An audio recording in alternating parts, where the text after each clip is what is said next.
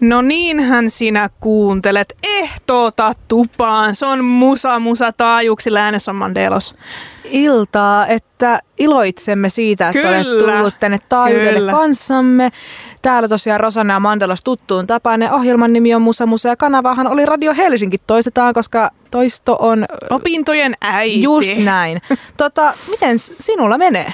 Ihan hyvin menee. Vähän jännittää. Meille tulee kohta tänne asiantuntijoita, kivenkovia, TV-stä tuttuja asiantuntijoita, joten vähän jännittää. Vähän mutta jännittää. Me, Me, me, me me molemmilla... avataan tämä tää nyt taajuus heti tässä ennen kuin vieraat tulee, niin me saadaan kaikki niin kuin ripuli ulos suusta tässä. Olipas kauniisti muotoiltu. Joo. muotoiltu tämä. Meillä on molemmilla tämmöiset asiantuntijapaidot. Mä huomaan, että me ollaan taas niin kuin tahtomattamme koordinoitu tämmöiset tiimiasut. Meillä on Mm. musta, mustat poolopaidat ja Mm. olemme hyvin professional näköisiä. Mutta on kiva, että tota noin, niin, tänne tulee asioita, asiantu- asiantuntijoita puhumaan meidän kanssa aiheesta, josta me usein täällä puhutaan, mutta siinä vaiheessa, kun meidän semmoinen niin kuin hardcore-tietämys päättyy, niin meidän kysymykset eivät. Ja Niin, on kiva, kyllä. että tänne tulee nyt alan asiantuntijoita sitten nappaamaan niistä, että kun meillä on kysyttävää. Ja tänään puhutaan siis maailmanpolitiikasta. Ja ö, ei, Musa Musasta ei ole tulossa A-studio, mutta kuitenkin, kuten olette meidän rakkaat kuuntelijat oppineet tässä meidän ohjelman aikana, niin kyllä myöskin tota noin, niin aika paljon noin isot artistit ja yhtiöt ottavat kantaa. Varsinkin nyt eletään tosi tota, dystopisia aikoja melkein, että monet puhuu siitä, että ahdistaa koko ajan seurata uutisia ja somea. Ja myöskin tota, artistit, yhtyöt, isot nimet ottavat kantaa poliittisiin tilanteisiin tällä hetkellä. Onko sillä merkitystä näihin maailmanpoliittisiin ilmiöihin? Ö, No siitä keskustellaan myöhemmin sitten ihan asiantuntijoiden Kyllä, kanssa. mediasta usein puhutaan äh, valtioopissa, että onko media vallan vahtikoira vai äänitorvi, eli sillä impli- implikoidaan sitä, että toteuttaako tämä media sitä, mitä valtio haluaa, sitä yleis jotakin ajatusta tai ideologiaa vai pyrkikö media haastamaan sitten sitä vallitsevaa ää, olotilaa. Ja me ehkä halutaan tällä, tätä samaa ajatusta viedä sitten tähän ihan artistit yhtyöt maailmaan, että ovatko he vallan vahtikoiria vai äänitorvia vai jotain sieltä väliltä vai ovatko he yhtään mitään. Ja tota, kaikkihan on sinällään poliittista, niin kuin meidän kuuntelijat tietävät, mutta syvennytään näihin teemoihin ja tosiaan ulkopoliittisesta instituutista tulevat siis johtava tutkija Charlie Salonius Pasternak ja sitten vanhempi tutkija Iro Särkkä.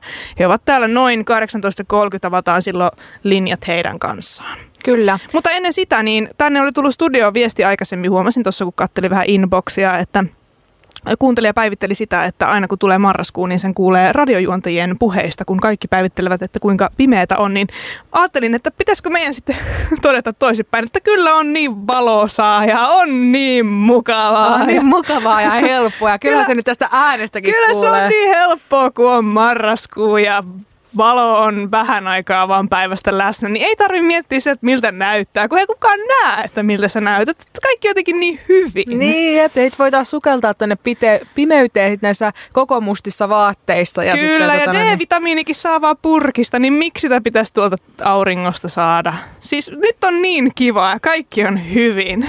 Ja kaikkihan on varsinkin meillä hyvin, koska mehän nappasimme ensi kesällä jo konserttiliput Kyllä. tänään. Meillähän siis on liput pomon keikalle. Pomo käski, että nyt tulkee ja mehän tulemme. Ja se on kyseessä siis meidän oma niin kuin firman pomo, joka Kyllä. esittää meillekin, no ei nyt sentään, vaan Bruce Springsteen tekijä päräytti niin, että hän tulee Olympiastadionille keikalle ää, ensi vuoden huhtikuussa 12. päivä Heinäkuussa. per- Anteeksi, heinäkuussa 12. päivä. Mm. Toi onneksi ei ole Olympiastadionilla huhtikuussa keikkaa. Olisi vähän kylmä pomollakin esiintyä, mutta tosiaan heinäkuun 12. päivä äh, Bruce Springsteen tulee yhtyeineen The E Street Bandin kanssa. Kyllä. Ja me saatiin sinne liput. Ja tosi Joo. kiinnostavaa. Mä en ole koskaan nähnyt Brucea livenä.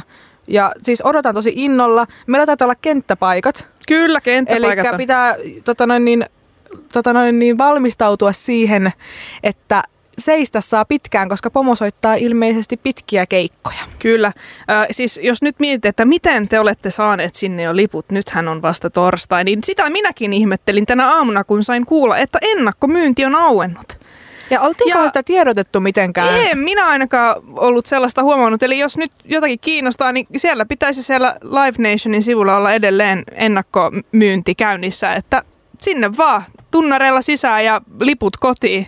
Että tämä on ilmeisesti huomiseen kello 11 asti ja sitten maanantaina tulee virallisesti sitten loput liput. Tai en tiedä kuinka paljon tähän ennakkomyynti on siis varattu, mutta oli, oli hieman yllätys, että niitä pääsikin jo ostamaan, koska niin ei ole tosiaan minulle ei ainakaan ollut missään tullut ilmi tätä, että näitä pääsi etukäteen mistään hommaamaan. Sinä koordinoit meidän porukasta sitä lipun ostoa, niin pääskö sinne järjestelmään helposti sisään ja ostettua ne liput, vai olikohan hirveä lipun ostorumba? Siis kaikki sujuu tosi hyvin, mutta toki siis kyllähän siellä oli liput jo aika hyvin varattuja siinä vaiheessa, kun itse sinne pääsi niitä ottamaan, että, että, että mutta ihmettelen vaan, että, että miksi tämä on tehty tälleen. Siis totta kai tämä tuntuu olevan nykyään melkein trendi, että eikö PMMPnkin keikat myyty silleen, että jos oli joku OPn joku jäsen tai Joo, kyllä. asiakas, niin pääsi etukäteen ostaa lippuja. Että varmaan tämä on vähän tällaista, miten tämä tulee menemään ehkä useamminkin, että on joku porukka, joka varma, pääsee. Niin. Halutaan varmaan jotenkin varmistaa se, että nuo isot keikat varmasti myy.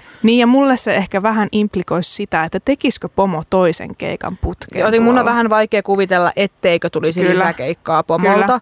Että mä veikkaan, että se olisi jo niin kuin tietenkin varattuna ja kaikki, että sit se julkaistaan sitten, kun se varsinainen lipumyyntipäivä on ohi. Joo, kyllä. Et uskoisin, että Pomo vetää kyllä Suomessakin paljon yleisöä paikalle. Kyllä. Ja viimeksi, jos ymmärsin oikein, niin 2013 on Bruce Springsteen esiintynyt Olympiastadionilla. Ja yritin itse tässä nyt muistella, että milloin minä olen viimeksi ollut Olympiastadionilla katsomassa keikkaa, niin voiko pitää paikkansa, että 2014 Iron Maidenia ollaan oltu silloin katsomassa siellä. Koska siinä välissähän sitten se oli rempassa Stadi, pitkä. Stadion oli rempassa, niin, ja sitten tuli korona ja kaikkea. Niin, en mäkään, kyllä muista, en mäkään kyllä muista, että mä olisin sen jälkeen ollut. Ei, ei hauska, tule yhtäkään mieleen. Hauskaa ihan nähdä, että, että minkälaista siellä sitten on. Kyllä. Pitkästä aikaa, koska se oli ennen semmoinen melkein kesäperinne, että Kyllä. kävi katsoa vanha kunnon stadikkakeikan, että se oli aina tyyli Iron Maiden. Niin Kyllä. Nyt sitä on ollut pitkää aikaa, niin hauska mennä nytten katsomaan sitten. Kyllä. Sinne. Mutta joo, ei oikein osata tämän, tämän enempää Bruseesta vielä sanoa, että sitten palataan ensi Kyllä ensi kesänä sitten kerrotaan, että minkälaista oli, mutta toivottavasti mahdollisimman moni teistäkin sinne lipun saa, ketkä sinne halajaa ja toivottavasti niitä maanantaina on sitten vielä lopuillekin mutta hyvin jäljellä. Ensi kesän tota keikoista sen verran tänään tuli tiedot, että Rockfestiltä, että sitä ei järjestetä Joo, ensi vuonna se oli ollenkaan. aika yllättävä. Se oli aika yllättävä. He perustelivat siis sitä niin, että tosiaan tämä 2024 on välivuosi ja 2025 on sitten seuraavan kerran, kun Rockfest järjestetään. Ja syy oli se, että ei saatu isoja genreen sopivia nimiä kiinnitettyä festareille, että joko niitä ei ollut tarjolla tai ei sopinut aikataulut. Tämä oli mun mielestä aika yllättävä. Tämä oli tosi yllättävää. Täällä sanotaan tiedotteessa näin, että Rockfestin ohjelmatiimi on tehnyt reilusti yli vuoden töitä kootakseen Rockfestin arvoisen ohjelman, mutta valitettavasti 2024 Rockfest viikonloppuna genren isoimpia nimiä ei ole liikkeellä tai saatavilla, jotta festivaalille olisi saatu koko Rockfestin tasoisen tapahtuman arvoinen esiintyjäkattaus. Niin siis tämmöinen syy tosiaan. Ja siellähän on ollut viime vuonna oli esimerkiksi Danzig, oli iso, siellä oli Panteraa viime vuonna, uh, Lordi, Medley Crew. Medley Crew, että siellä on kyllä ollut siis tosi niin kuin kansainvälisesti isoja nimiä. Um, mutta joo, mä en tiedä, että tota, vaikuttaako tähän nyt siis tietenkin maailmantilanne, mistä kohta keskustellaan tietenkin enemmän, mutta vaikuttaako sekin, vaikuttaako inflaatiot, mit, mitä kaikkea. Myöskin sitten se, että tota, alkaako Suomi olla vähän semmoinen, mitkä monet skippaa niin, kiertueella, että se ei ole sama, niin kuin kätevästi matkan varrella, mm. varsinkin kun kustannukset ovat kohonneet. Kyllä. Tähän varmaan vaikuttaa monia syitä, mutta Joo, yllättävää kyllä. To, tosi yllättävää oli. Mehän oltiin siellä nyt viime kesänä ja meillä oli tosi kivaa siellä ja oltiin ihan totta kai sitä mieltä, että ens, ensi kesänä mennään uudestaan, mutta se nyt valitettavasti jää. Mutta tuo oli mun mielestä tosi yllättävä, yllättävä kommentti, että ei ole tarjolla mutta ehkä se sitten on niin. Mutta ehkä toisaalta myöskin kiva, että kyllähän Rockfesti varmasti saataisiin pystyyn ihan vaikka kotimaisilla nimillä tai jollain semmoisilla, jotka esiintyy muutenkin. Ja mun mielestä on hienoa, että saataisiin isoja kotimaisia nimikin, että vaikka pienempiäkin kotimaisia mm. rock- ja heavy bändejä tai artisteja tuonne rockfesteille, mutta jos heillä itselläkin on semmoinen ambitio tuolla festivaalilla, että sinne halutaan myös tämmöisiä isoja kansainvälisiä nimiä, niin tavallaan, että ei tule ehkä semmoista niin kuin välivuotta sen suhteen, että sitten ens, oltaisiin katsottu nyt sitten, niin, kun tulee kyllä, ohjelma julki, että ky- Aa, no, täällä kyllä. ei nyt ole mitään sen tasosta kuin mitä aiemmin Kyllä on se on varmaan, se brändi on sen verran luotu siihen sellaisen, että, että on niitä isoja mainstream heavy ja rockbändejä, mm. että se se, se vaatii sitä, että heidän täytyy myös antaa ne, tai tot, antaa ne lupaukset, miten sanotaan? Lunastaa, Lunastaa lupa. lupaukset, just näin. Niin, niin. Mutta joo, lisää muuten noista festariuutisista, niin Helsinki Metal Festival, missä me oltiin myös viime kesänä, niin he julkaisevat huomenna ensimmäiset kiinnitykset, huomenna perjantaina 3. marraskuuta. Ja he olivat itse asiassa paljastaneet jo ää, vihjeiden kautta ison listan esiintyjä, jotka siis huomenna kerrotaan, julistetaan. Siellä oli erilaisia vihjeitä, muun muassa kaksi norjalaista legendaarista black metal yhtyettä tai saksalainen heavy metal yhtye tai yhdysvaltalainen 80-luvun pioneeri death metal yhtye. Tähän tyyliin oltiin mm. annettu näitä vihjeitä. Mun mielestä se oli tosi hyvä markkinointi-idea, koska me mm. kavereiden kanssa alettiin tietysti heti sitten pompottelee, että mitä sieltä olisi mahdollisesti tulossa ja, ja kyllä, kyllä päästiin sellaisiin, sellaisiin yhtyeisiin, että Piru vielä olisi kyllä hienoa, jos ne toteutuisi, mutta no, sen haluatko, näkee huomenna. Haluatko nyt antaa edes jonkun, mitä te arve, arvelitte? Niin? No yksi, minkä mä uskallan sanoa äänen täällä, niin siellä oli tämä saksalainen heavy metal yhtye, niin mä haluaisin miettiä, että voisiko se, voisiko se olla Halloween, koska he peruivat viime mm, vuoden kyllä. keikkansa, että voisiko olla, että he tulevat siis nyt ensi kesänä Oliko sitten uudestaan. sairastapaus? Joo, sairastapauksen Joo. vuoksi peruivat, että se oli yksi. Sitten yksi saksalainen trash metal yhtye, niin mietit, että voisiko olla Creator. Joo. Tällaiset mä uskallan nyt heittää tänne Joo. linjalle, mutta ehkä me ensi viikolla voidaan sitten tätä vähän lisää puida. Meillä ilmeisesti vieraat soittelee jo oven takana, että pääsisimmekö avaamaan, niin Rosanotosta lähteekin heitä vastaanottamaan ja minä pistän täältä musiikkia soimaan. Tosiaan vanhempi tutkija Iro Särkkä on meille tänään kurotoinut ö, musiikkia ja täältä lähtee sitten ensimmäisenä Creedence Clearwater Revivalia ja kuunnellaan tätä musiikkia ja palataan hetken kuluttua taajuuksille. Ja siellä soi vielä Pink Floydin Pigs hetken aikaa taustalla, mutta kuuntele tosiaan Musa Musaa ja kanavahan on Radio Helsinki. Täällä on äänessä Mandelos. Ja Rosanna, mutta emme ole kaksin täällä. Meillä on täällä kaksi vierasta Kyllä. meidän kanssamme. Tervetuloa johtava tutkija Charlie Salonius Pasternak ulkopoliittisesta instituutista ja vanhempi tutkija Iro Särkkä myöskin ulkopoliittisesta instituutista. Kiitos. Kiitos. Me ollaan tänään koko ilta, mitä tässä nyt ehdittiin ennen teitä vähän jutustella, että että meillä on täällä kerrankin asiantuntijoita puhumassa meidän asioista. niin. Ihan niin kuin, kyllä ihan varsinaisia ulkopolitiikan asiantuntijoita. Mä teille aiemminkin tässä sanoin ja täällä taajuudellakin puhuin, että meillä on paljon ulkopolitiikkaan liippaavia aiheita, mitä liittyy musiikkiin, mutta mihin meidän tietämys päättyy, eivät meidän kysymykset, ja me toivotaan, että te osaatte ehkä vastata niihin. Tai ainakin, että voidaan vähän keskustella näistä basic-asioista. Aikaa meillä on tosiaan sen verran vähän, että mihinkään ihan hirveän syväluotaavaan analyysiin ei valitettavasti varmaan ehditä. Okei. Okay. Ja sitten me saadaan kysyä teiltä kysymyksiä, eikö näin? Joo, Joo kyllä. Niin, Te voitte pistää meidät takaisin sitten piinapenkkiin. Mutta lähdetään tällaista ihan kevyestä. Eli, eli tota, jos vaikka Iro aloittaa, niin sä oot tosiaan ulkopoliittisessa instituutissa hommissa ja, ja tota, siellä siis leipäsi teet, mutta mitkä sun omat kiinnostuksen kohteet on, kun puhutaan ulkopolitiikasta tai maailmanpolitiikasta ylipäänsä? No voisi sanoa, että ne on aika perinteisiä. Et mua on kiinnostanut siis aina tämmöiset niin monikansallisen yhteistyön muodot. Ja nyt viime aikoina tuota, sitten erityisesti tämmöiset alueellisen yhteistyön muodot on ne kahden, kolmen tai moninkeskisiä, mutta sitten myös tällaiset niin kuin multilateraalit nimenomaan, eli kansainvälisten järjestöjen puitteissa tapahtuvat asiat. Ja, ja tietysti tämä NATO on nyt ollut tapetilla aika paljon viimeisen puolentoista vuoden aikana Suomessa, ja se on ollut itse asiassa mun yksi tämmöinen kiinnostuksen kohde myös. Mä olin alun pitäen EU-tutkija, ja ehkä olen sitä jossain määrin vielä nytkin silloin, kun aloitin aikoinaan opiskelut opiskelin valtiooppia. Mutta sitten tämä NATO nousi niin kuin, vähän niin kuin sivuraiteelta sinne pääraiteelle ja, ja siihen on tosissaan keskittynyt aika paljon. Mutta sitten ehkä sanoisin myös, niin kuin, jos näitä maaryhmittymiä pitäisi ajatella, niin tietysti Suomi on yksi semmoinen, sitten Ranska on toinen. Ja, ja sitten myös ehkä laajemmin tämä niin Pohjola, ja nyt en tarkoita pelkästään ehkä Pohjoismaita, mutta tässä niin Itämeren alueen ää, piirissä olevia maita. Ja sitten tämmöisenä ilmiönä, mikä mua on aina kiinnostunut paljon, on poliittinen käyttäytyminen ja mitä sen eri muodot on ja, ja erilaiset niin kuin, keinot välittää sitä. Joten siinä mielessä tämän päivän teema sopii varsin erinomaisesti mun tutkimuskiinnostusaiheisiin myös. Kyllä, me nähdään aika paljon mielenkiintoista poliittista käyttäytymistä tuolta muusikkojen taholta, että me päästään siihen varmaan pian. Mutta Charlie, sama kysymys sinulle, että mitkä poliittiset aiheet ovat olleet sinun kiinnostuksen kohteita urallasi? No jos mä sanon, mitä mä tein UPissa, niin liittyy Yhdysvallat-tutkimukseen. Tietenkin maa, josta löytyy sadoittain poliittisesti värittäytyneitä tai kantaanottavia biisejä. Ja sitten sanotaan tämän lähialueen turvallisuus, ulkopolitiikka. Mutta ehkä se oikeampi vastaus on tavallaan, mä oon asunut lapsuuteni, nuoruuteni, ehkä osan aikuisuudesta monessa eri maassa. Ja silloin kiehto tietenkin aina, että miten ihmiset, jotka asuu samassa paikassa tai eri paikoissa, näkee jonkun yksittäisen tilanteen tapahtuman eri lailla.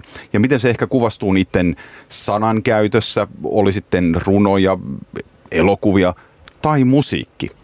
Niin, ja niin kuin henkilötasolla niin musiikki on aina kiehtonut mua. Ja, ja se jotenkin, niin kuin, tietenkin sillä voi juhlistaa asioita, mutta sillä voi myös kertoa syvällisiä emotionaalisia tarinoita. Oli sitten 9-11 syyskuun 11 ää, iskut Jenkeissä tai missä tahansa, niin, niin tota, politiikka ja musiikki on, on molemmat lähi, lähellä sydäntä.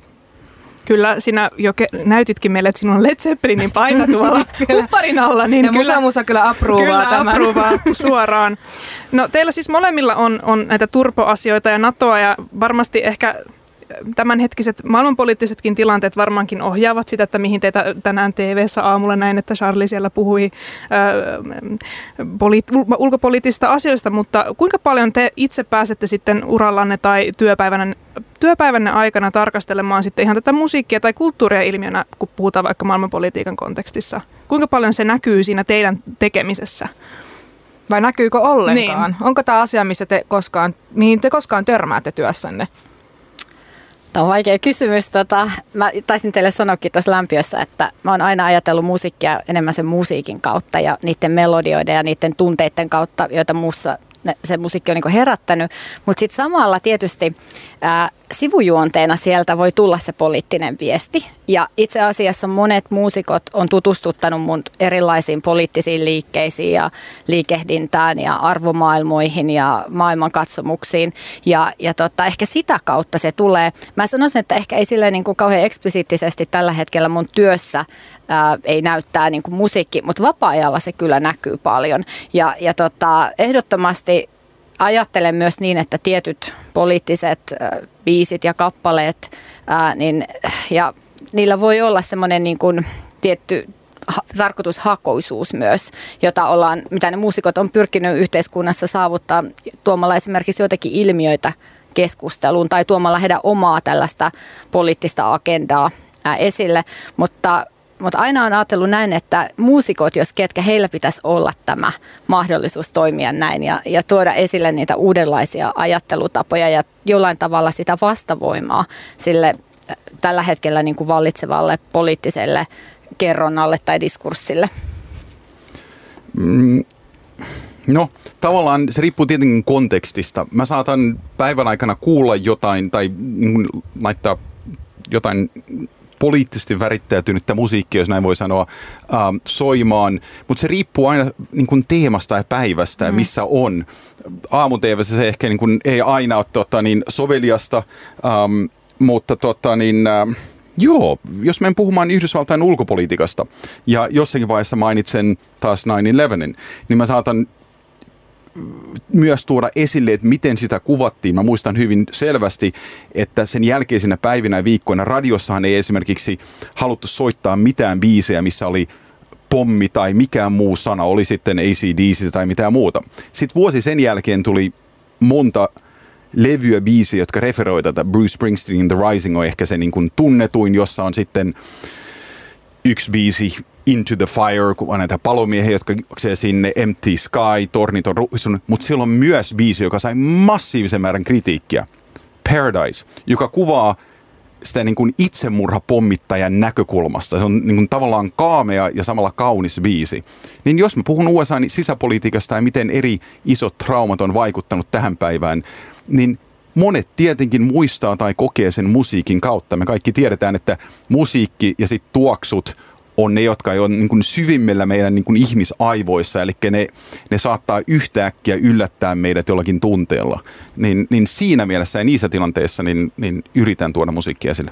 Ja kyllähän se voisi ajatella myöskin niin, että kun Bruce Springsteen tekee vaikka kappaleen liittyen 9-11, niin hänellähän on ihan massiivinen kuuntelijakunta ja massiivinen platformi, niin tavallaan se, että miten hän sanoittaa vaikka tuollaisia yhteiskunnallisesti merkittäviä tapahtumia Yhdysvalloista, niin sillä saattaa olla merkitystä myöskin siihen, että miten kuulijat, miten ne, heidän näkemyksensä siitä jotenkin syntyvät tai muokkaantuvat. Ja tässä on sitten ero, jos katsoo taas sellainen country artisti kuin Toby Keith, on Red, White and Blue Angry American, niin sehän on niin kuin sellainen yltiöpatriottinen, me vedetään teitä turpaan nytten äh, biisi. Ja ei kumpikaan näistä ole se ainoa oikea tapa amerikkalaisille hahmottaa tai ymmärtää hmm. tätä yhtä päivää. Ja, ja siinä, se, siinä se jotenkin musiikin vahvuus tulee mun mielestä esille.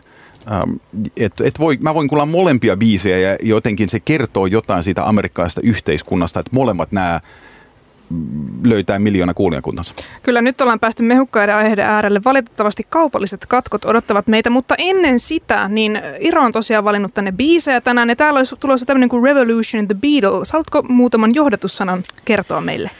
No Beatles on tietysti niin iconic bändi ja muuten tiedättekö, että tänään on julkaistu Beatlesin viimeinen biisi se okay. on tullut ää, tuota, juuri tänään julki ja ehdin just kuunnella sen ennen kuin tulin tänne. Ja siinä oli semmoinen tietynlainen Beatles-vipa siltä 60-luvulta, mutta samalla mun mielestä aika kaunilla tavalla sulki ympyrän tälle pitkälle saakalle, joka virallisesti toki päättyi jo yli 50 vuotta sitten. Mutta tämä kappale kertoo tietysti ää, 1960-luvun loppupuolen tästä sodan vastaisesta liikehdinnästä. Silloin oli Vietnamin sota ja monet po, tota, muusikot ottivat poliittisesti kantaa ää, näihin näihin teemoihin ja ehkä semmoisesta yhteiskunnallisesta liikehdinnästä myös siinä aikana samalla, joka kävi eri yhteiskuntaluokkien välillä läpi. Ja tietysti hippiliike tulee mieleen siitä, mutta tässä on minusta sellainen jotenkin hyvin äh, tyypillinen Beatles-ponsi tässä, tässä kappaleessa, joten valitsin sen. Kuunnellaan se. Siinä oli Mistin Roots ja Mankind, ja tämähän oli myös Iron valitsema biisi. Ja sulla oli jotain sanoja, mitä halusit tästä kertoa. No joo, siis on tosi mielenkiintoista, miten mä aikoinaan löysin tämän Mistin Rootsin ja ylipäätänsä tämän levyn, nimittäin 90-luvun alkupuolella Joensuun kaupungin kirjaston musiikkikirjastosta.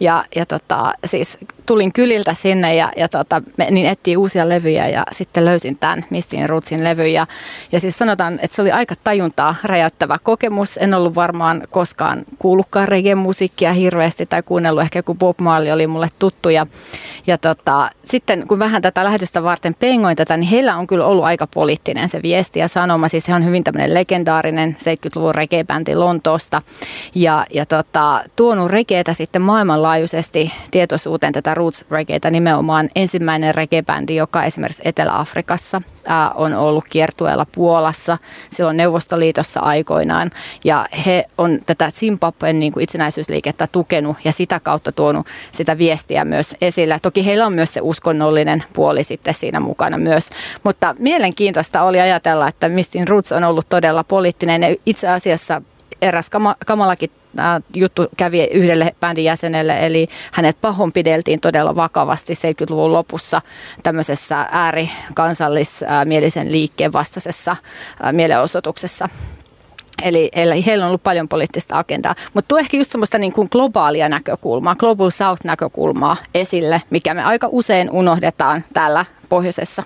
Kyllä. Kyllä ja siis toi on hy- hyvä esimerkki siitä, että jotkut yhtyöt tai artistit jopa riskeeraavat oman henkensä sillä, että haluat ottaa musiikillaan kantaa. Mutta tässä päästäänkin sitten siihen, että tietysti kaikki tunnistetaan, että on olemassa artisteja yhtyöitä, jotka haluavat käyttää sitä omaa platformiaan hyväkseen toitottamalla jonkinlaista poliittista agendaa. Nyt kun puhutaan vaikka tästä Lähi-idässä tapahtuvasta konfliktista, niin nyt jopa itse asiassa yleisö vaatiikin, että, että hei sinä minun suosikkiartistini, voisitko ottaa kantaa tähän tilanteeseen?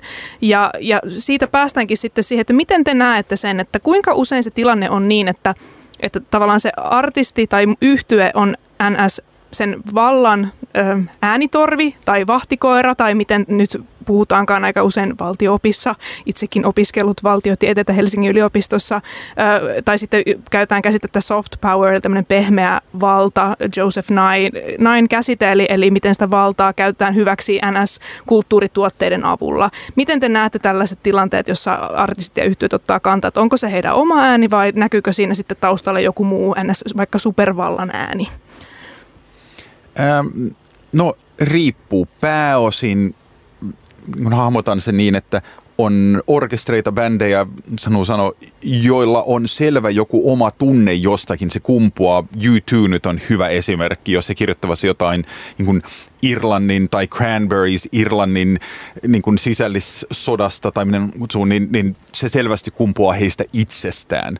Sitten on tilanteita, missä just silloin niin kuin pop hottis artisti heiltä kysytään jotain. Ehkä Jenkeissä yksi tunnetuimmista oli, kun Britney Spearsilta kysyttiin näkemyksiä Irakin sotaan, joka oli tavallaan vähän epäreilu, koska ei hän ollut koskaan markkinoinut itseänsä niin kuin palavasti tästä asiasta välittävänä henkilönä yhtäkkiä vain sanotaan, että no mitä mieltä sä oot tästä ja mä tiedän kai presidentti Bush tietää, mitä tekee. Ja sitten on varmaan niitä, jotka, joista ehkä keskustellaan, jotka niin kuin tietoisesti on sitten jonkun vallan pelinappula. Kyllä. Mainitsit tuossa tauon aikana, että sulla on joku Kiina-esimerkki tästä. No siis mä mietin tämän soft powerin ja sen mm. ajatuksen ja, ja niin kuin yksi tarinahan on ollut, että niin kuin suunnilleen Kiina jyrää meitit nytten. Ja mä mietin päin joku aika sitten, niin mä olin Islannissa yhdessä tilaisuudessa ja hotellihuoneessa oli sitten ähm, CCTV, eli Kiinan Yle tai kansainvälinen Yle ja heidän niin kuin, tota, niin, ähm, Idols-finaali tai vastaava.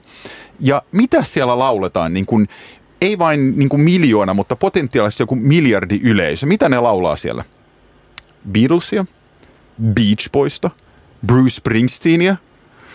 Um, ja näiltä vielä lauloja, jotka niin kuin tavallaan ylistää sitä ns-amerikkalaista vapautta. Mm. Ja mietin, että milloin voisi olla tilanne, että Suomen tai Jenkkien vastaavassa ohjelmassa joku laulaisi kiinalaista laulua? Mm saadaan odottaa aika pitkä aika ennen kuin näin käy. Niin mä mm. väittäisin, että se niin kuin amerikkalainen soft power tässä ja se viesti, sitä on hyväksi käytetty kylmän sodan mm. aikana ehdottomasti. Kyllä. Uh, mutta tota, niin, en mä tiedä, onko se niin kuin, nyt niin isolta osalta just, että valtio, CIA tai joku muu olisi mm. ohjannut sitä sen tilalle, että ne on yleensä ollut oikeasti jotain tiettyä mieltä ja sitä on vain hyväksi käytetty. Ronald Reagan käytti musiikkia hyväkseen, mutta ei se ole, että Ronald Reagan ohjasi, että hän ex-näyttelijänä ymmärsi musiikin ja taiteen vaikutuksen politiikkaa. Mm. Hmm. Joo, mä sanoisin ehkä just, että sekä että ja tämmöiset, itse kun kuuntelen musiikkia, niin en jotenkin ajattele näin länsimaista musiikkia, voisi sanoa pop-musiikkia, että se olisi jollain tavalla tämmöinen masinoitu, orkestroitu yritys käyttää sitä musiikkia niin kuin välineenä poliittisille tarkoitusperille. Mutta se on ihan totta, että, että tietynlainen tämmöinen niin kuin kulttuurillinen hegemoniahan on amerikkalaista, anglosaksinen tai amerikkalainen kulttuurinen hegemonia, joka aika pitkälle vallitsee myös tässä populaarikulttuurissa. Ja, ja tota, sen takia, kun itsekin mietin näitä viisejä tähän lähetykseen, yritin ehkä löytää sellaisia vaihtoehtoisia tulokulmia ja lähestymistapoja ja, ja vähän niin kuin globaalia. Mutta sitten jäin just miettimään, että no, eihän mulla, ei mulla niin kuin riitä kokemus sanoa yhtään, mä olisin asialaista biisiä löytänyt, mm. että, että mulla ei ole sitä kielitaitoa. Kieli voi olla yksi juttu just, mikä tavallaan jakaa sitten, että tuleeko sulle Charlie mieleen kiinalaisia bändejä, jotka laulaa englanniksi esimerkiksi? Ei, niin. Mä mietin just käänteisesti, tulette nauramaan, mutta David Hasselhoffin Freedom, mm. ää, jota kaikki nauraa, että sinne se meni Berliinin muurin päälle laulamaan sitä, mutta se oli englanniksi, siinä oli yksinkertainen viesti ja se viesti oli käytännössä jotain vapaudesta. Mm. Ei siinä kauhean kompleksisesti niin tarvitse englannin kieltä ymmärtää, jos sä istut silloisessa Itä, Itä-Euroopassa, DDRssä tai, tai Neuvostoliitossa. Tämä on muuten tosi hyvä ja, ja tota, jos miettii niin kuin sitä kylmän sodan aikaista historiaa esimerkiksi ja miten se musiikki on voinut olla se ikään kuin vapauden voima myös monelle. Ja mä muistan, mulla oli kirjekaveri tuolta Itä-Saksasta silloin vielä 90-luvun vaihteesta ennen kuin, itse asiassa ennen kuin Berliinin muuri murtu. Ja, ja tota, hän lähetti mulle aina paljon tämmöisestä saksankielistä Bravo-lehdestä postereita mukana silloin, kun vielä oli kirjekavereita. Ja, ja mä mietin silloin mielessäni, että, että hei, että eikö siellä Itä-Saksassa, siis Berliinin muuri oli jo just murtunut sen jälkeen tai tullut alas, mutta ajettiin aloittaa se kirjeenvaihto ennestä, niin eikö siellä jotenkin oltu tavallaan vähän niin kuin sulkeuduttu täältä länsimaailmalta. Mutta he oli jotenkin halus tuoda esille, että he oli hyvin tietoisia tästä toisesta vaihtoehdosta, joka oli olemassa. Siis tietenkin siellä, ihan kuten Suomessa, Yle saattoi niin kuin, ylitehostaa lähetyksiä ja sen takiahan niin kuin vanhemmat sukupolvet virolaisia, jotka on asunut Tallinnassa, puhu suomea aika hyvin, koska ne on katsonut niin kuin oikeammat uutiset täältä. Samoin Berliinissä, niin länsivallat kyllä käänsi niitä radion lähetysnuppeja aika niin kuin tehokkaalle tähän käyttöön. Sitten pitää sanoa, että jos puhuin niin kuin vapaudesta ja tämä niin kuin stereotyyppinen Amerikka-juttu, sittenhän Yhdysvalloissa on äh, sata vuotta ainakin ollut musiikkia ja voi sanoa pari sataa vuotta, jos otetaan nämä niin kuin Negro Spirituals ähm, mukaan tähän protestibiisejä, jossa puhutaan siitä yhteiskunnan huonoista puolista tai kohtelusta. Oli sitten Bruce Springsteen, mainitsin Reaganin, niin Reagan hän käytti Born in the USA, ja koska kuten usein Brucen kappaleissa se kertsi on sellainen niin kuin positiivinen, mm. ja sitten se itse niin kun kuuntelet sanoitussa, niin tajuut, että ehkä tämä kertoo siitä nurjasta puolesta. Kyllä, me on ehkä väärin ymmärretty biisi koskaan. Ja Neil Youngin Rocking in the, se, samoin niin kuin kova mm. rokkari, ja sitten se puhuu ka- kaikista Reaganin ajan Yhdysvaltain niin kuin yhteiskunnan nurjista puolesta. Mm, kyllä. Et kyllä tätäkin löytyy, eikä vain sitä freedom rah rah kamaa. Aika juoksee ja pitää kuunnella lisää musiikkia, joten jatketaan kohta puheen kanssa, mutta Iro, täältä olisi tulossa Universal Soldier by Donovan. Joo, eli tämä on ehkä myös niitä biisejä, mitkä mä oon varmaan löytänyt just sieltä musiikkikirjaston kautta silloin aikoinaan. Ja, ja tota, tässä on tämmöinen uh, artisti kuin Buffy St. Marie, joka on alun pitäen tämän levyttänyt on 60-luvulla, mutta tämä Donovanin biisin tai version kautta tämä tuli niin kuin tosi uh, suosituksi Universal Soldier. Ja mun mielestä tämän kappaleen sanoma on ajankohtaisempi kuin koskaan. Eli juuri sen vuoksi, että me ollaan ehkä nyt parin viimeisen vuoden aikana kun maailmanpoliittinen tilanne on kääntynyt noin kamalaan suuntaan, meillä on sotaa Euroopassa, ää, sotaa maailmassa, niin ei pitäisi niin kuin koskaan jotenkin ulkoistaa sitä vastuuta muille, vaan pitäisi myös itse pyrkiä niin kuin omilla teoillaan ää, jotenkin edistämään tätä maailmanrauhaa. Tämä olla aika idealistinen ja utopinen ajatus, mutta mun mielestä koskaan toivoa ei pidä menettää. Kuunnellaan.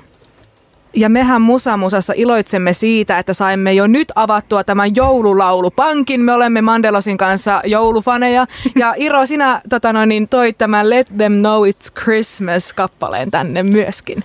Joo, tämä on siis mulle jotenkin semmoinen todella semmoinen joulun kauden aloitusbiisi.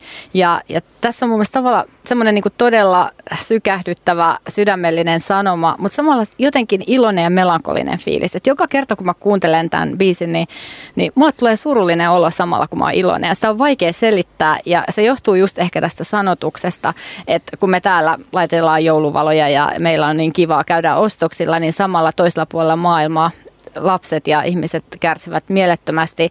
Ja se tuo mulle just tässä hetkessä mieleen nyt tämän tuota, Israelin ja Palestiinan välisen konfliktin. Toki Ukrainan sota on ollut toinen asia, mikä on ollut vuosi sitten. Mulle tuli heti mieleen se ensimmäisenä, kun mä kuuntelin tätä ja edelleen tulee. Ja kaikki oikeastaan ne maailman konfliktit ja kriisitilanteet, joissa on niin paljon sitä kärsimystä, että miten me täällä niin kuin hyvinvoivassa maailmassa voidaan nauttia ja, ja mitä me voitaisiin antaa. Ja tämä taustahan tässä on, se varmaan moni kuulija tietääkin, eli vuonna 1984 niin tehtiin tämmöinen Band Aid, eli hyvän tekeväisyystarkoitusta varten koottu ryhmä, joka sitten ää, rahaa yritti kerätä Etiopian nälänhätää varten ja siitä sitten myöhemmin tuli se Live Aid-konsertti kiertue mm. ja, ja, ja siihen ehkä palataan myöhemmin vielä tänään. Koska nämä oli Joo. brittiartisteja, niin amerikkalaiset halusi pistää paremmaksi, jolloin saatiin We Are the World mm, ja aivan. Ruokitkaa maailma, mm. jossa sitten oltiin kerätty kaikki amerikkalaiset äh, artistit tähän. Mutta joo, siis molemmat äh, neljä vitoset, tie, tietäjät tietää, sinkut löytyy kotona levyhyllyltä. Wow. Ja onko tämä nyt taas Yhdysvallat, kun Britit halusivat vaan niinku feed Etiopia, niin Yhdysvaltalaiset halusivat feed the world. No Et amerikkalaisittain no. isompi, kyllä, parempi. Kyllä, kyllä, just näin. Ja niin kuin tota Iro tässä jo sivusitkin, niin tosiaan nyt ehkä tämä joululaulu vie meidät lähemmäksi. Euroopassakin käydään sotaa ja ylipäätään nyt eletään jotenkin tosi semmoista kuohuvaa aikaa maailman politiikassa. Monet ympärillä puhuvat siitä, että ahdistaa päivittäin, kun avaa uutiset. Mm. Tuntuu, että tulee koko ajan niin kuin toinen toistaan ikävämpiä uutisia. Ja oma somekuplakin täyttyy tota, noin niin, mielipiteistä liittyen vaikka tähän Lähi-idän konfliktiin, kenen puolella niin sanotusti seisoo. Ja tähänhän tilanteeseen artistitkin ja yhtyeet tunnetut sellaiset ottavat kantaa Kyllä. ympäri maailman. Tässä ehkä mielenkiintoista on se, että miten otetaan kantaa tai milloin jätetään sanomatta. Esim. Rush, joka ei mielestäni, mitä heidän meininkien olen seurannut, niin he eivät somessa pääsääntöisesti ole hirveän poliittisia, mutta tässä, tässä kriisissä sitten niin heiltä tuli statementti ihan suoraan, mitä mieltä he ovat maailmanpoliittisesta tilanteesta liittyen tähän Lähi-idän kriisiin, mutta sitten mietitään vaikka Roger Watersia, niin hän on hyvin tunnettu siitä, että hän on suulas ja muun muassa YK, YK meni puhumaan Venäjän edustajana tästä Ukrainan sodasta ja kuinka se on lopetettava. Mutta sitten kun kyse oli tästä Lähi-idässä tapahtuvasta tilanteesta, niin hän oli hyvin pitkään somessa hiljainen ja hänen yleensä se taas vaatii ja kysyi, että miksi sinä otat tähän tilanteeseen kantaa. Miten te näette, että miten tässä miten tämä jakautuu näin ja onko ok, että yleisö vaatii, että, he, että artistin on tehtävä tällainen statementti nyt, että mi, mitä mieltä on tästä maailmanpoliittisesta tilanteesta? Niin mä sanoisin, että se varmaan just riippuu siitä, että miten hän on käyttäytynyt aikaisemmin. Eli jos siellä taustalla on tällaista selkeää niin poliittista viestiä ja käyttäytymistä, niin silloin äh, ehkä nämä seuraajat äh, alkaa vaatia, siis muutkin seuraajat voi olla, että ei ole välttämättä muusikko, on esimerkiksi jotain malleja, äh, on tullut julkisuuteen tämän tuota, lähi tilanteen osalta, Gigi Hadidi esimerkiksi. Ja mä luulen, että se on se juttu, että sitten jos äh, tämä henkilö ei ole millään tavalla aikaisemmin ottanut kantaa, niin ei häntä niin kuin vaadita puhua siitä myöskään. Mutta sitten toinen tekijä, minkä mä ehkä nostasin tähän, on just se tavallaan omakohtainen kokemus. Eli nämä kaikki tulee kumminkin on, se on inhimillistä omista lähtökohdista ja kulttuurisista ja etnisistä ja uskonnollisista taustoista ja kaikesta siitä historiasta, henkilökohtaisesta historiasta, joka siinä perheessä on myös ollut. Ja näin ollen voi olla todella vaikea ymmärtää sitä toista näkökulmaa.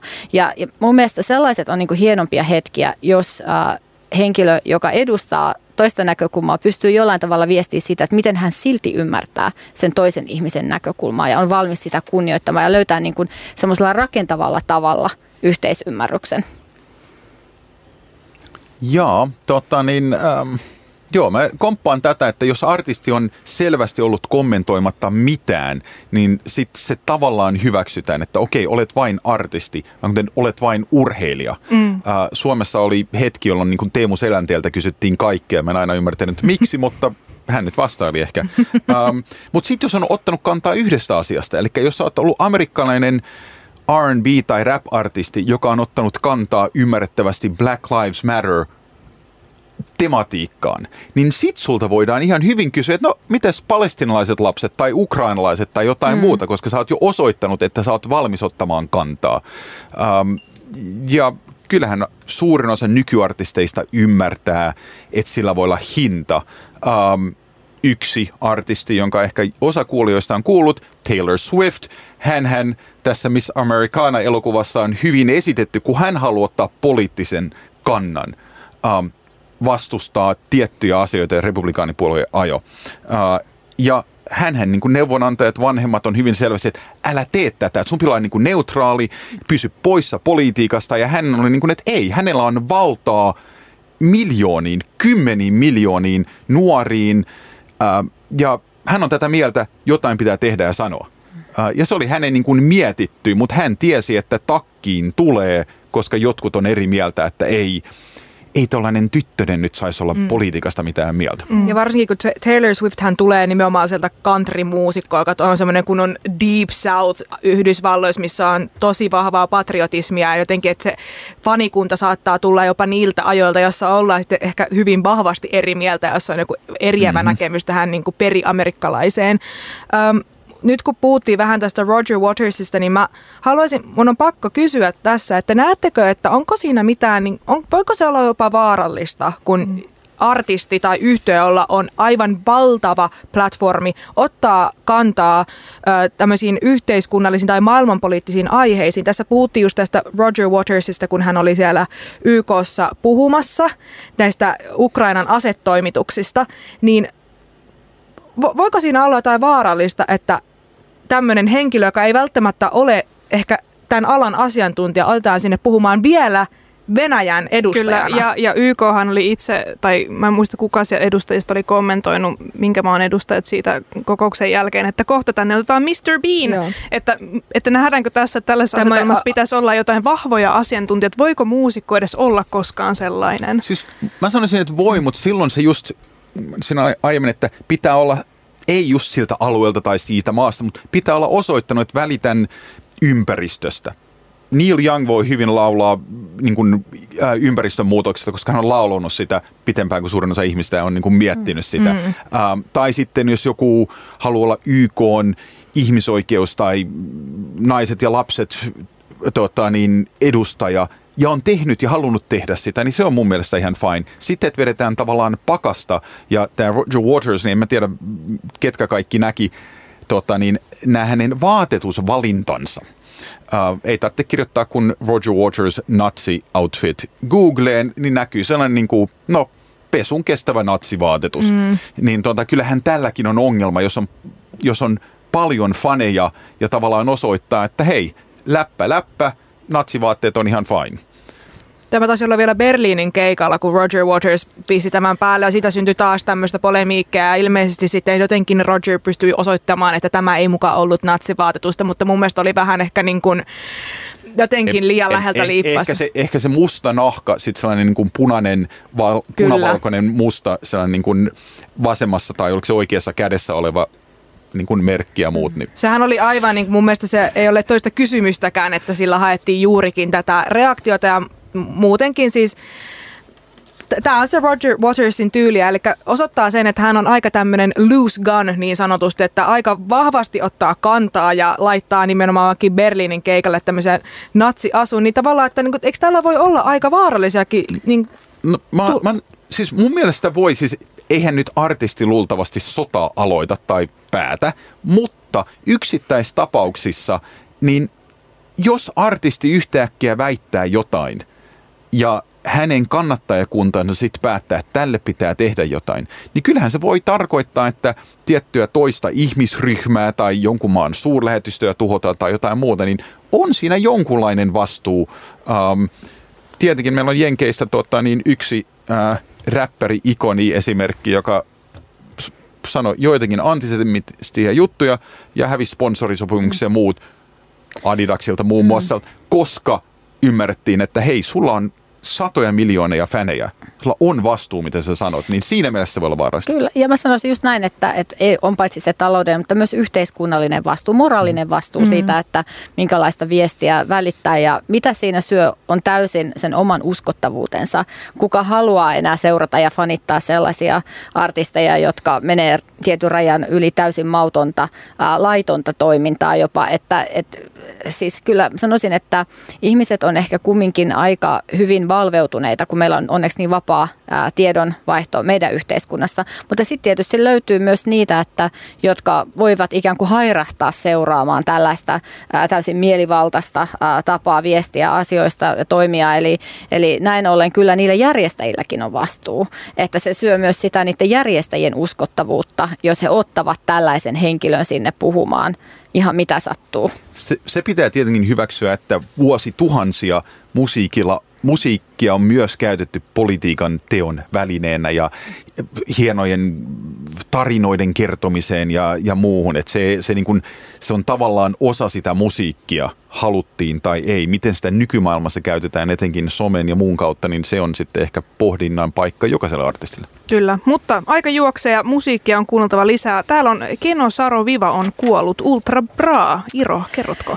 Joo, tuota, tämä onkin siis tosi mielenkiintoinen juttu. Eli Ultra Prahan on käsittääkseni halunnut vähän olla tämmöinen ei-poliittinen bändi, mutta sitten kumminkin heillä on tämmöinen laulun ponsi, joka aika nopeasti tulee mieleen 70-luvun tämmöiset poliittiset laululiikkeet. Ja, ja tota, Kensaro Viva on ehkä yksi niistä biiseistä, jossa on erittäin poliittinen viesti myös, koska se kertoo tällaisesta nigerialaisesta kirjailijasta, TV-tuottajasta, ympäristöaktivistista, joka oli äh, tämmöisen Ogoni-heimon, tai on edelleen Ogoni-heimon jäsen, ja joka sitten tota, vastusti tällä Nigerioen suistoalueella tapahtuvaa tämmöistä öljyntuotantoa ja oli itse asiassa tämmöisen Ogonien ää, tota, elonjäämisliikkeen yksi johtohaamoista, joka oli tämmöinen väkivallaton liike ja he vastusti muun muassa ylikansallisten yhtiöiden, kuten esimerkiksi Shellin toimintaa siellä. Ja, ja tota, musta tämä Ultra Brown biisi on hieno biisi, se taitaa olla heidän ensimmäiseltä albumilta ja, ja tota, siitä, siitä tulee niin kuin välittyy paitsi tämä poliittinen viesti, mutta semmoinen Ultra Brown-mainen soundi. Kyllä, ja ystäviä täällä edelleen, nimittäin UPista, ulkopoliittista instituutista Iro ja Charlie.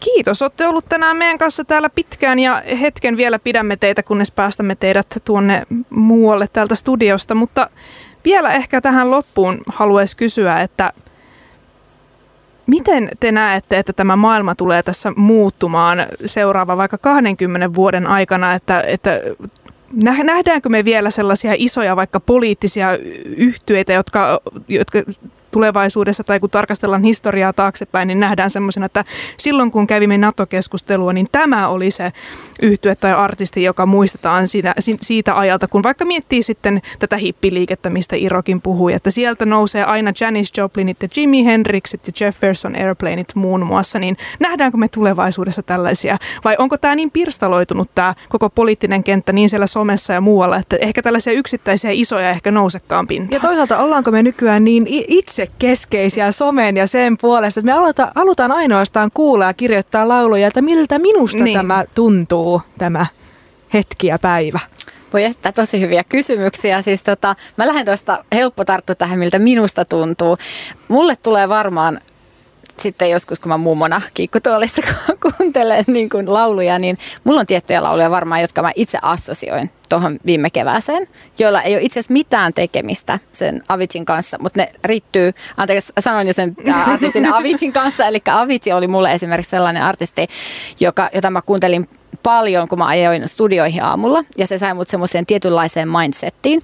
Ja, ja tota, äh, ihmiset, sillä ei mitään liityntäpintaa tähän NATO-keskusteluun tai niihin poliittisiin aiheisiin, mutta se sai mut oikeanlaiseen mielentilaan. Eli se on semmoinen niin henkilökohtainen assosiaatio, joka siihen liittyy. Mutta mä kyllä uskon siihen, että tulee tällaisia isoja kantavia liikkeitä vielä ihan globaalisti ää, ja tiettyjä ikään kuin yhteenliittymiä artisteista esimerkiksi, jotka voi poliittista viestiä viedä eteenpäin.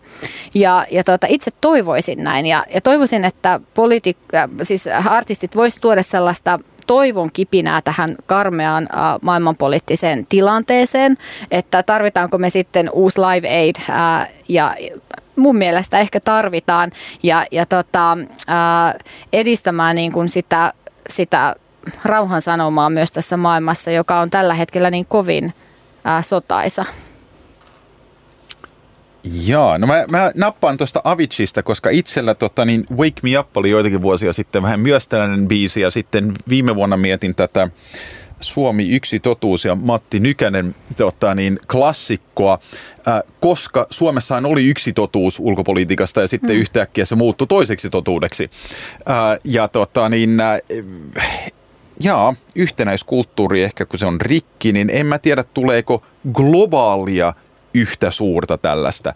Mutta sitten pitää muistaa, että eihän se ennenkään ollut niin kuin aina täysin globaali, edes Beatles tai Elvis tai joku tällainen. Mm. Ähm, mä toivoisin juuri tästä toivon kipinä syystä, että jonkunlainen kokoava, mainitsin jonkun kiinalaisen, joku kiinalainen, vaikka se olisi niin kuin K-pop-tyyppinen setti, mutta jota kuunneltaisiin Yhdysvalloissa ja muuallakin. Sellainen kuva, että jo, noikin pitää musiikista, noikin on normaaleja ihmisiä, jotka haluaa tanssia ja, ja, ja miettiä elämää sitä kautta. Äh, mulla on toivoa tästä, mutta tota, niin, äh, sitten yksi asia, joka tietenkin riippuu, että jos katsotaan miten kauan rollarit on, on soittanut Stagella, niin jos YouTube nyt jatkuu, jatkaa tässä pari vuosikymmentä, niin sitten on vielä yksi tällainen niin poliittista kannanottoa harjoitteleva bändi 20 vuoden kuluttua. Kyllä, ja mä ajattelisin, joo, samalla tavalla just, että, että toivotaan, että tämmöinen löytyy tämmöinen uusi liikehdintä. Joo. Hei, kiitos kiitos, että tulitte tänne meille vieraille, vierailemaan. Tämä oli meille iso ja tärkeä juttu ja paljon täällä ollaan näitä poliittisia teemoja sivuttu, niin kerrankin saatiin ihan oikeatakin faktatietoa super, kiitos, tänne. että sai tulla. Voi, voi sanoa, että jos saan kutsun, niin aina tuun takaisin. Me, me tässä heitettiin. Nähdään siis ensi viikolla. Kyllä. Joo, nähdään. Charlie tulee ihan ja tähän vakituiseksi Hiro, äh, siis suurkiitos vielä sinulle, että sinä olit koonnut meidän soittolistan tänään. Ja, ja vielä, täällä että... olisi vielä yksi. Kyllä. Joo. Eli Hammer to Fall, Queen Live Aidista. Siis tämä on semmoinen biisi, että tämä saa niin kuin vedet valuu silmästä suurin, silmistä suurin piirtein joka kerta, kun sen kuuntelee. Ja, ja siis se ensinnäkin se Live Aid oli aivan mieletön konsertti silloin vuonna 85, mutta tässä on niin kuin sellaista drivea tässä biisissä. Ja mun mielestä mikä tässä on hienoa on, että Freddie Mercury todella laulatti tätä yleisöä ennen tätä biisiä tämmöisellä ei ole niin tota, lyhyellä kappaleella ennen sitä. Ja sitten sen jälkeen meni tähän Hammer to Fallin. Ja tämä Hammer to Fall, niin... Äh, No siitä on tarinaa, että se kertoo yhtäältä tällaisesta niin kuin kylmän sodan aikakauden ää, ikään kuin loppumisesta tai että se oli tuossa niin kuin loppuunsa. Mutta sitten taas ää, esimerkiksi Brian May on ilmeisesti sanonut myöhemmin, että itse asiassa täällä ei ollut mitään tekemistä niin kuin politiikan kanssa. Että tämä oli, kertoo myös niin kuin ihmiselämän loppumisesta ja kuolemasta ja tämmöisistä hyvin niin kuin syvistä asioista henkilökohtaisella tasolla. Mutta, mutta tämä on myös jännä mun mielestä, että miten näitä biisejä voidaan tulkita kahdella tapaa. Mutta mä kyllä sanoisin, että kyllä tähän jonkinlainen poliittinen poliittinen lataus on liittynyt silloin aikoina. Kyllä. Kuunnellaan se. Kiitos Suuret vielä. kiitokset. Kiitos. Ja niin, Musa Musan ulkopolitiikan spesiaali saapuu ehtoon puolelle, mutta vielä hetki teidän kanssanne tosiaan Musa Musa äänessä Mandelos sekä Rosanna ja meidän ulkopoliittiset vieraamme ovat nytten tota, poistuneet studiosta. mutta... sano poistuneet keskuudesta. Siis mä meinasin todellakin sanoa, onneksi ei lipsata, mutta onneksi nyt vielä sanoit mitä mä meinasin sanoa, niin, tota, ei, tota noin, niin kaikki nyt tietää, mitä mä taas möläyttää. Mutta siis kiitos vielä näin Charlille ja Irolle, vaikka eivät ole enää täällä kuulemassa vielä kymmenensiä kiitoksia.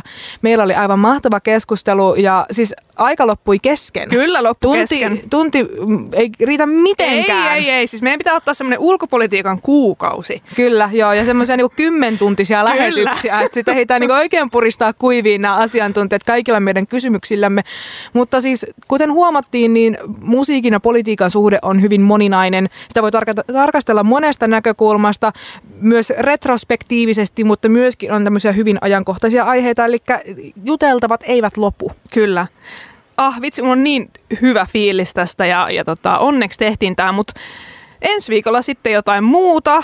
Vähän ollaan Hätisen kanssa puhuttu, eli Jukka Hätisen kanssa, että pitäisikö hän, hänen nyt tulla taas kerran vuoteen tänne kertomaan meille, että mikä on suomalaisen musiikkijournalismin tila. Joten katsotaan, mm. jos saamme Jukka Hätisen tänne meille kertomaan sitä.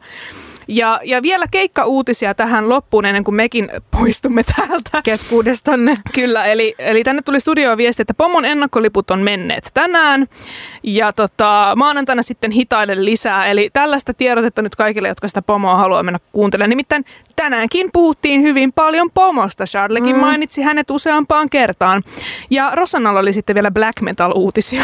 black metal-uutisista hyvää iltaa. äh, halusin sen mainita, että keikkalavoille palaa Beherit, eli 30 vuoden tauon jälkeen. Kyllä. Tota, mi- mites yhtäkkiä tämmöistä? Minä en tiedä, mutta tämähän on sellaista äh, karkkia kaikille black metal-faneille. Että... Ja oululainen sydämeni sykähtelee, koska tämä keikkahan nähdään sitten tietenkin Oulussa Kyllä. Rights of North festivaaleilla. Kyllä, Kanta Krovi nimisessä baarissa. En ole koskaan käynyt, siis mutta... kuulostaa niin, tiedätkö, paikalliselta joltain pieneltä räkälältä. Se on, kuulemma. Se on. Kyllä. Miten sinne mahtuu sitten kaikki nämä black metal fanit? Se on varmaan sitten iso. iso räkälä. Mä, mä jotenkin näen semmoisen niin tosi pienen, missä on pieni nurkas semmoinen karaoke-lava, mihin se beherit ängetään ja mm. sitten sinne tulee satoja black metal, black niin. metal faneja änkäytyy sinne, että ostakaa toki liput. Mä sain tämän kuulostamaan tosi hyvältä. Kyllä. Mutta saa nähdä, että nähdäänkö Beherittiä sitten muilla keikoilla ensi vuoden puolella. Ja toivotaan, toivotaan vähän pitkä matka sinne Ouluun, että jos tähän lähemmälle vielä tulisi, niin sopisi mulle. Mutta tämä tosiaan oli Musa Musa. Olemme joka torstai täällä linjoilla. Ja, ja ensi viikolla sitten ehkä Jukka Hätisen kanssa tai sitten ei, mutta palataan Musa Musa Podi. Voitte seuraa Instagramissa. Ja, ja siihen asti niin se on moro. Se on moro.